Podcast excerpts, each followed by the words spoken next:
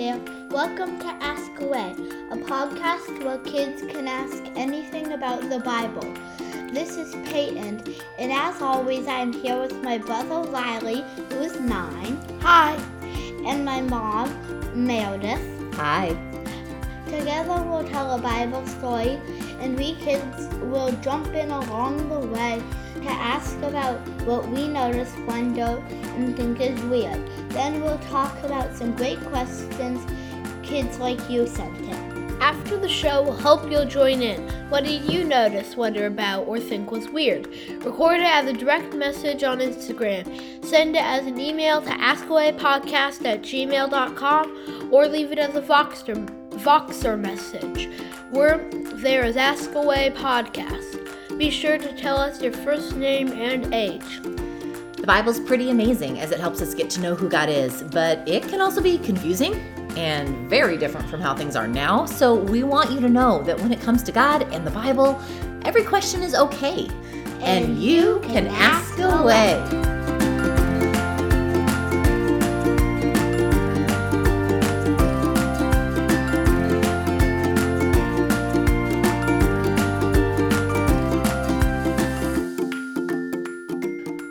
story are we doing together today, Riley? The Christmas story which we have done before. So if you wanted to look back at Ask Away episodes from last December, we made at least four different episodes telling different parts of the Christmas story. But today, we are just going to do the whole shebang together. So it starts like this God sent the angel Gabriel to a village in Galilee to a girl named Mary. She was engaged to be married to a man named Joseph. Gabriel appeared to her and said, Greetings, favored one. The Lord is with you. Excuse me? Yeah. Why why did the angel have to pick um, Mary? Like it could have picked anyone, right? Yeah, I think God could have picked anyone. And we don't actually get any reasons in the Bible for why. So maybe it's a good time for us to guess what might have been a reason for God to choose Mary or anybody else in particular. Well, I think I remember when, like, once you, you said, like, that men were more important in that time. That's true. So I wanted to choose a girl. Wanted to choose a girl then. I love that guess. I do think God enjoys doing unlikely things, and I think God enjoys flipping power, where more powerful folks find themselves in less powerful places. Well, Mary heard this message and felt confused and tried to think of what the angel could mean. But then the angel said what all angels say Don't be afraid. exactly. Don't be afraid. For you have found favor with God. You're going to have a baby. He'll be great. He'll be called the Son of the Most High. He'll reign over God's people forever. His kingdom will never end. Well, Mary asked the angel, How can this happen? This seems Impossible. And the angel said, God's spirit will come to you and make it happen. It does seem impossible, but nothing is impossible for God. And so Mary responded, I'm the Lord's servant. May everything you've said to me come true. And then the angel left her. But there is some stuff God can't do. God can't make grass once not be called grass. Like it's been called grass before, so he can't make it never have been called grass. That is a great example. And I think there are many things God would not do, even if God could.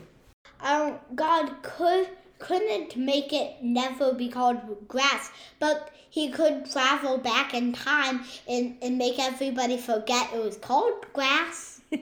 Maybe so. I do think we see many examples where God limits himself or does not change things because God uh, likes having things be how they are, where people are part of it. All right, first part of our story, we're going to pause. I want to hear from you. How weird is it to you that God sent an angel to Mary?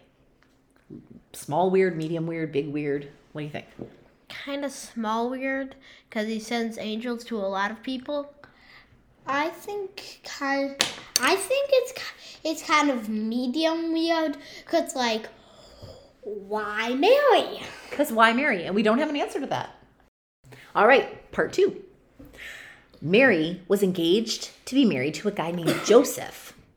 But before they got married, she became pregnant because God gave her a baby. Pop quiz. So, um, this pop quiz is about how you spell Joseph. Is it J O S E F, J O S E P H, or G O S E P H? Tick, tick, tick, tick, tick, tick. Ding, ding, ding. The answer is the second one J O S E P H. That's how we spell it in English. And he found out that Mary was going to have a baby. And he decided that that meant they should just break up. And he thought more about what to do. And then an angel from God appeared to him in a dream while he slept. The angel said, Don't be afraid. because that's what angels always say. He said, Don't be afraid to marry Mary, because the child that she is growing came from God. She'll have a son. You should name him Jesus. He will save his people from their sins. The angel reminded Joseph of a prophecy, which is a message from God, and this one was pretty old. The prophecy or message said a baby would come and he'd be called Emmanuel, which means God with us. Joseph woke up and did what the angel told him to do. He married Mary. And when the baby came, Joseph named him Jesus. All right, we're stopping again. Tell me how weird is it that an angel came to Joseph? Rate the weird. I think uh, again small for the same reason.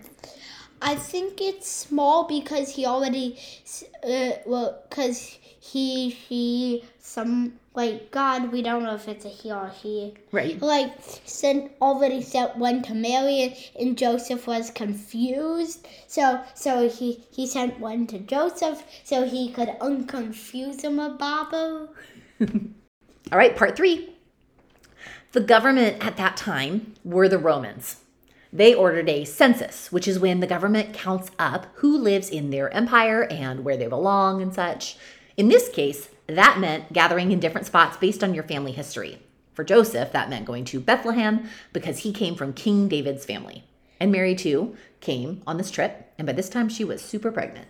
The Bible tells us that while they were in Bethlehem, it was time for the baby to be born, and so Mary gave birth to her firstborn son. And now it's time for a pop quiz. Pop quiz. After Jesus was born, what did he wear? Is it a baby onesie, strips of cloth, or a baby sized costume of Baby Yoda? Tick, tick, tick, tick, tick, tick, tick, tick, tick, tick, Ding, tick, ding, tick, tick. ding. The answer is again number two strips of cloth. That's right. They wrapped him up in strips of cloth, and then they laid him in a manger, which is a sort of trough that you can put hay and food for animals in, because there wasn't other lodging available for them.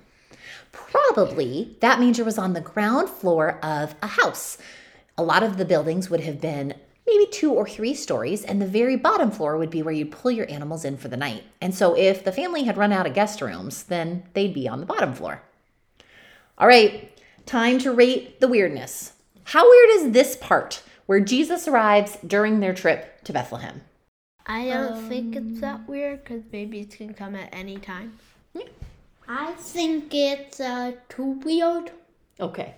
Uh, two out of what? Three, No. for no real reason. Okay.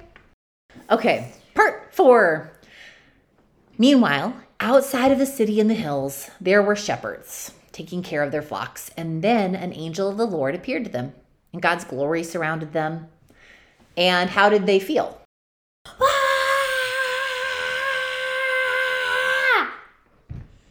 Yeah, they were terrified. And then the angel said what angels always say. Do not be afraid. And the angel went on to say, I bring you good news. It means great joy for all people. which is good, right? Definitely good. And the news was that the Savior, the Messiah, the Lord, was born in Bethlehem. And then the angel said, You'll recognize him when you find a baby wrapped snugly in strips of cloth lying in a manger.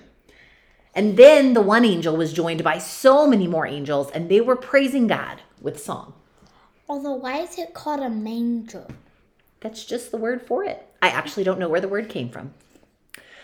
Now, all the angels together sang a song, and we don't know how it sounded, but we know the words were Glory to God in highest heaven, peace on earth. There also might have been more words, I suppose.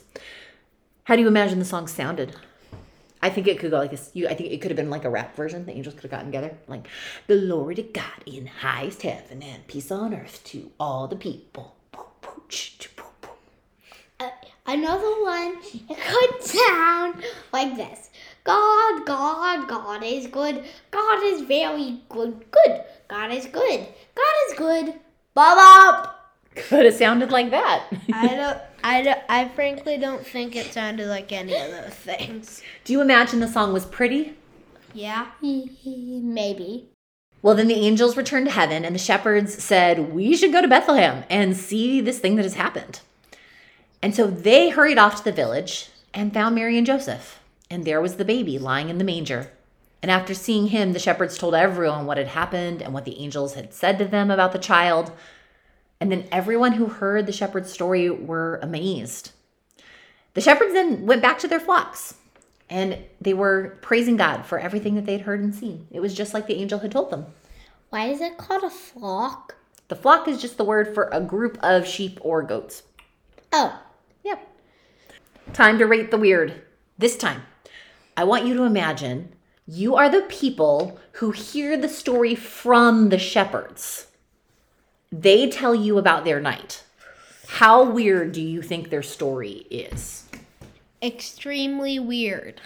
uh, 16,444 out of 16,445. So that's very, very weird. I imagine they're thinking it's weird as well. Well, that is where the Christmas story stops.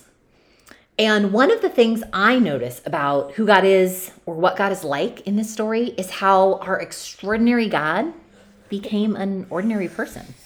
What about the wise men? Ah, they happen later because their trip took so long that, as best we can tell, Jesus was not a newborn baby anymore. He's like a little kid. So we can do that story all on its own because it's pretty amazing too. Then why do we have the three wise men at the stable in the There are often wise men in a scene like that. We have one, it's called a nativity, the one that has Mary and Joseph and a baby. Often there's an angel and a shepherd and some animals and a barn. And a lot of times those sets have wise men. Ours has wise men. I think people include them because, one, uh, sometimes the wise men get told in the Christmas story because when they show up, it's still part of Jesus' arrival. His arrival is like a big event, it's not just the one night, it's like a whole big thing, him coming. So I think they decide to include him. You can always put them further away from your nativity to show that they're traveling from afar. My last question to you two is um, as you think about the Christmas story, what do you notice about what God's like? I do not know. babyish.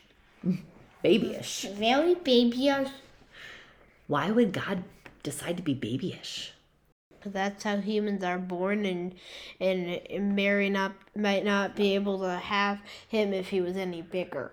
he wouldn't fit inside a body if he was bigger. Well, one thing I notice about God choosing to become babyish is that God chooses to become a person like us, to go through all of life just like we go through it.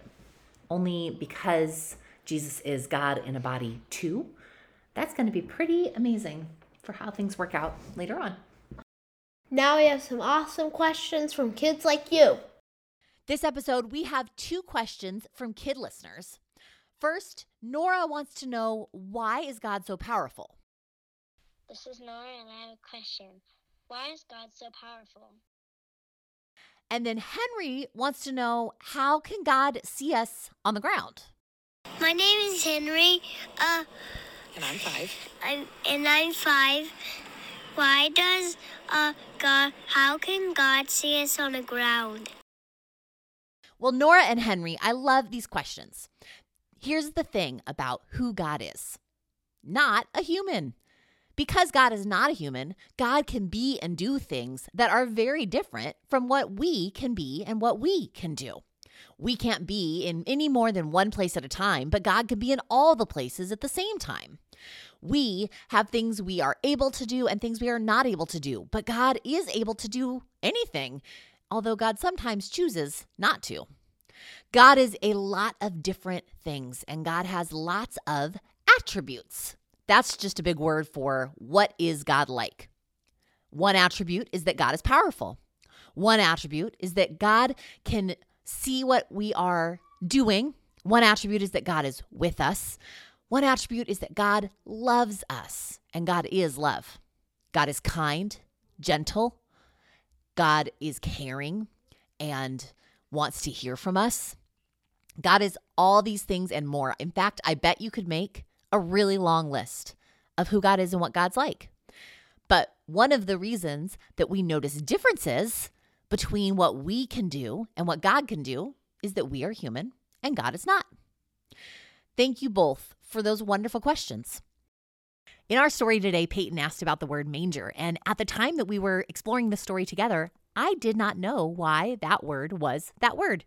But since then, I got a clue. You see, Peyton's dad, my husband Curtis, he learned French. He said that the word in French to eat, it actually sounds kind of a bit like the English word manger. And languages often have sounds in common, especially the older the language is and the longer a community has used it. And so, I think one clue about the word manger in English might have something to do with root words in other languages that have to do with eating. Isn't that fun? Well, that's the end of our episode. Thank you so much for listening, and thank you again, Nora and Henry, for sending in your questions. If you have a question, we would love to hear it. You can send it to the show in three different ways. You can leave a voice memo to me as a direct message on Instagram. You can leave a voice memo as an attachment to an email to askawaypodcast at gmail.com. You can leave a voice message on Voxer, where there is Ask Away Podcast. Your grown up could help you with that. We would absolutely love to hear your question and share it on the show.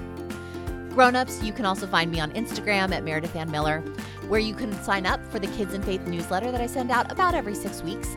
And you can now pre-order my book, Woven, Nurturing a Faith Your Kid Doesn't Have to Heal From, which will come out in the summer of 2023. This is our last episode for 2022, and we are looking forward to more episodes soon in the new year. We'll be on a little break and we'll be back real soon. Bye. Thanks for listening. Thanks for listening.